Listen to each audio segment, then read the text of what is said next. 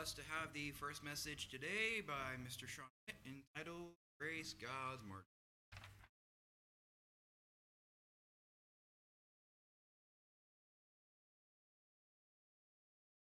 Thank you, Owen. Good afternoon, everyone. Well, here we are, three days into the Feast of Unleavened Bread. And I hope everybody has been enjoying their time so far. We all had a beautiful meal just a couple days ago. Wonderful uh, first day of unleavened bread as well, the day after. And here we are on this beautiful Sabbath day. You know, it really doesn't get much better than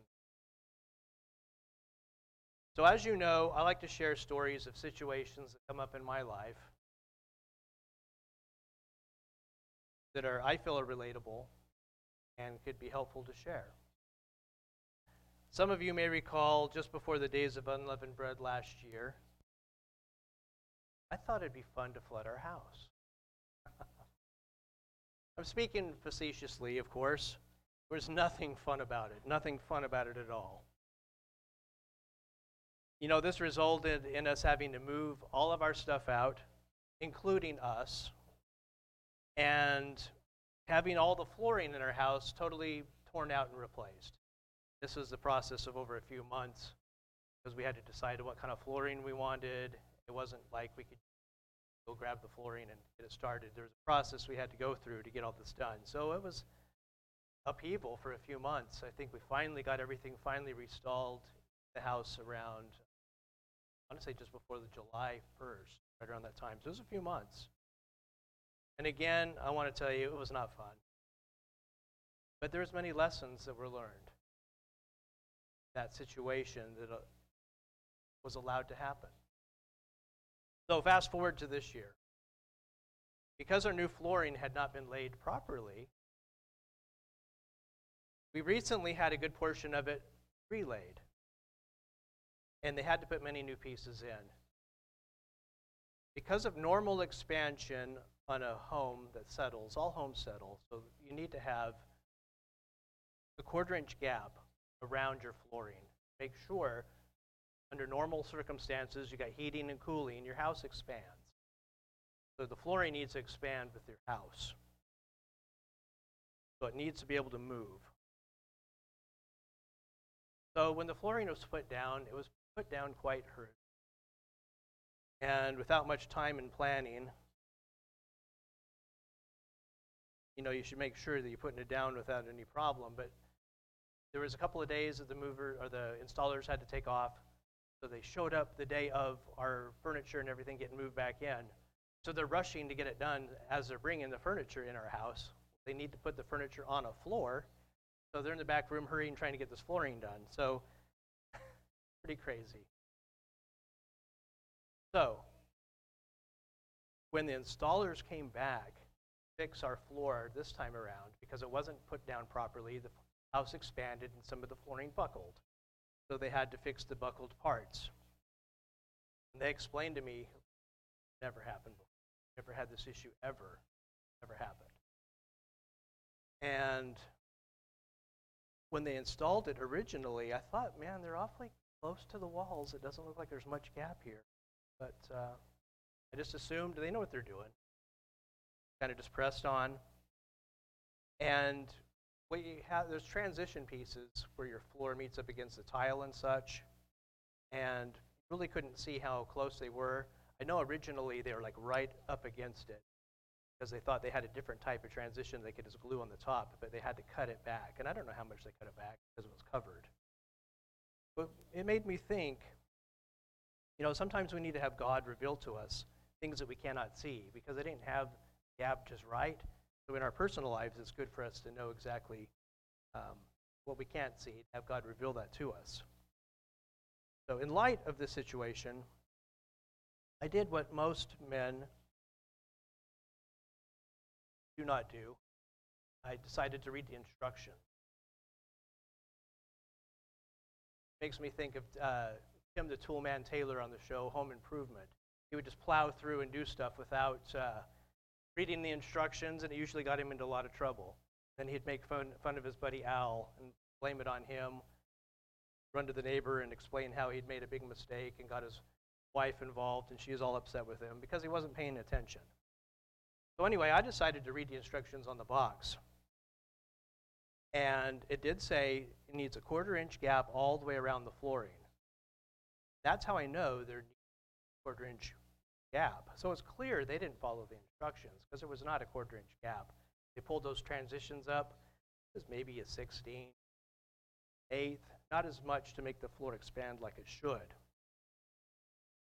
So it was clear they didn't read the instructions, and they one of them had said, you know, we've never had this issue before, but the other one of the two installers said, well,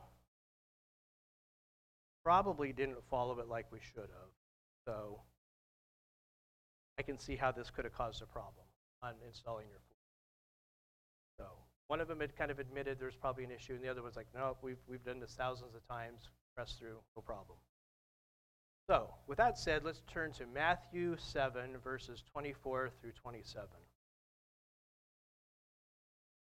Everyone then who hears these words of mine and does them will be like a wise man who built his house on the rock. The rain fell, and the floods came, and the winds blew and beat on that house, and it did not fall because it had founded on the rock. Everyone who hears these words of mine and does not do them will be like a foolish man who built his house on the sand. And the rain fell, and the floods came, and the winds blew and beat against that house, and it fell. And great was the fall of it. Our floor had a great fall. After the floods came, it was rebuilt, but it was not rebuilt on the rock, it was rebuilt on sand. They leaned on their own understanding of what they had always done. They didn't read the instructions to install it correctly. They just assumed this is how the floor should be, how they've always done it. Maybe they'd never had a problem before, but problem now. And resulting in the floor failing under stress. So as they were preparing floor, instead of tearing up the entire living room, they tried just removing the buckled pieces. And this is them getting in there now. They figured, hey, let's just get this done quickly. Let's just remove those buckled pieces. Let's not take everything apart. We'll just try to seam in there and make what's buckled, put it back together. Well, when they finished doing the living room part in the front hallway, it looked good. It looked, I liked that. I was like, good. To the naked eye, it looked good. But uh, as Kim and I kind of looked closer, we got up in front of the couch. There was a 16th inch gap between uh, two of the planks, and it went for at least three or four feet. And a 16th is, we took a quarter, and I like, oh, was also putty. They like rubbed colored putty in, so it looked like the floor was fine. Just look at, hey, this looks great. But I kind of looked like, there's a wide area there with that. I was like, hey, that's putty. And I went and scraped it out. We could put a quarter in there. I could move the quarter around, and uh, I was like, this is just unacceptable. So I brought it to the attention of the owner of the company, and he apologized for said, you know, they shouldn't have tried to hide that gap. That's going to compromise the integrity of supposed to be stuck together, not with just putty. So he apologized, you know, and they had to ultimately come back and tear up all that work they'd done that day because they tried to hide. Deceitfully, they tried to hide it with the putty, hoping we wouldn't notice. But they had to come back in and start over. They had to redo everything they had done that day the next day. And in my line of work, I understand how important it is to follow instructions. Pay attention to tolerances. It only takes one measurement to totally ruin a part completely. And I need to pay attention to what my customers' tolerances are. I can't just assume because there's different tolerances for different parts. Some may say you have up to even a lot closer within 30 thousandths, depending on what the part is. But it can cause a lot of problems. Uh, to give you an example, just recently, we cut these huge base plates, wind towers, light poles. This is a three and a half inch um, thick plate. It's about 90 feet or 90 inches wide. Pretty big plate. and it was a special material. And people out in the yard didn't check it correctly because we there's a mill tolerance as well, which is like three eighths. For the customer, it's three so it's much tighter for the particular plate. And the operator got it up on the table, and he kind of looked it over, and he's like, "Okay, I'm good." Instead of getting us, the QC group, to come and look at it, he went ahead and cut it. And we went out there and looked, and we put a straight edge on it, and it was wobbling like a teeter totter. It was a warping, and it was like an eight thousand dollar um, mistake. So now it's just a big paperweight. Can't use it. Um, I guess Matt, you could take it and use it for maybe forging. You make something really big out of it, maybe a lawn ornament or something. So I'm very thankful that it was caught before it went out the door because this would have made our customer very upset, and it would have been in Ohio or another state. So we caught it within house, but um, it would have been a lot better off if we'd been able to catch it before they cut the part. Once we, once we cut it, we own it. So with that said, let's go now to Proverbs uh, chapter 3, verses 1 through 8. My son, do not forget my teaching, but let your heart keep my commandments. For length of days and years of life, peace they will add to you. Let not steadfast love and faithfulness forsake you. Bind them around your neck. Write them on your tablet of your heart. So you will find favor and good success. Trust the Lord with all your heart. Do not lean on your own understanding. In all your ways acknowledge him, and he will make straight your paths. Be not wise in your own eyes. Fear the Lord and turn away from evil.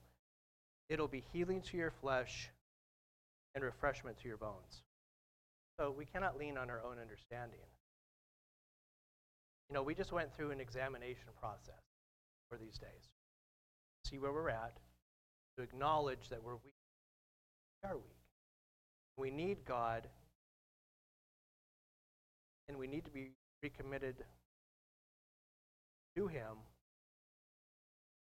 allowing Him to work through us.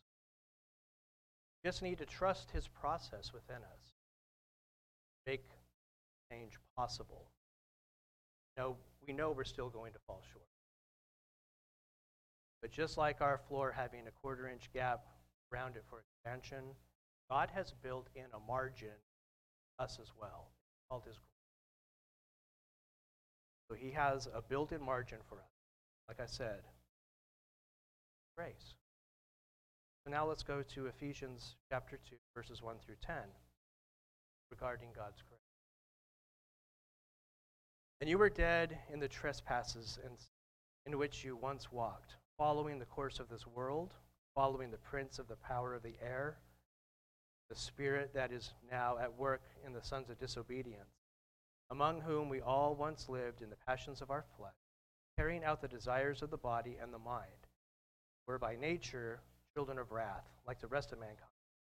But God, being rich in mercy, because of his great love, which he loved us, even when we were dead in our trespasses, alive together with Christ. By grace you have been saved, raised us up with him, seated us with him in the heavenly places in Jesus Christ, so that in coming ages might show measurable riches of his grace, kindness towards us in Jesus Christ. For by grace you have been saved through faith.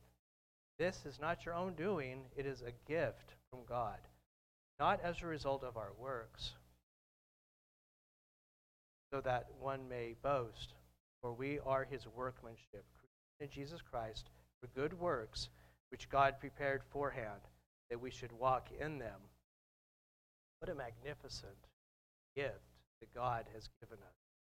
We don't deserve. You know, Matt mentioned on the first day of unleavened bread, there is nothing we can earn salvation on our own. It is God working through us, makes us change within us. We'll always still fall short, which is where God's grace comes in. And we keep his commandments because we love him. Finally, in the end, we have a floor now. It's not perfect, but now we have a margin that will allow the floor to endure fluctuation, wear and tear. So if the house is settling, it's going to flow with it because we have that quarter inch gap around everything now. Just like when we all examined ourselves, we might have found things that need torn up, like our floor. Or maybe you come across personal items that we maybe put too much stock in, have a problem with, let loose, get rid of. So when we had to move our furniture again, before the installers came to redo the floor, we decided once the furniture was out, some of it were like, wow, this is really spacious. Kind of move around, you know, we're not bumping into the couch and certain things. So we decided to eliminate some of the pieces to gain more space. And we didn't realize these pieces were weighing us down until we moved them. Just part of, you know, you're every day looking around the house, caught your eye, but I didn't stop to consider. Now that these things are gone, it's like, this is nice. It kind of frees us up. So some things, and frankly most things, take a skilled master carpenter to help us. And thankfully, our Lord and Savior is Jesus, who is exactly that. He is a master carpenter. He's a master carpenter and the cornerstone, he's our foundation. He sees the flat areas in us. And he works with us gently, expertly, to build us into his perfect creation. All the while providing us with the perfect amount of margin. So please be patient with yourself as God is working with us because it only took a few minutes for that flood to happen. Totally destroy our floor. But it has taken over a year to restore our floor to the current um, place that it is now, installing a foundation back in our house. It's taken time. We just need to be patient. God's continually working with, us, helping us. So, as we continue to leavening next few days and over throughout this next year, out sin over the next few days, and we continue to do that throughout the next year. Let us continue into the areas of improvement in our lives, but most importantly, trust in Jesus and lean into Him.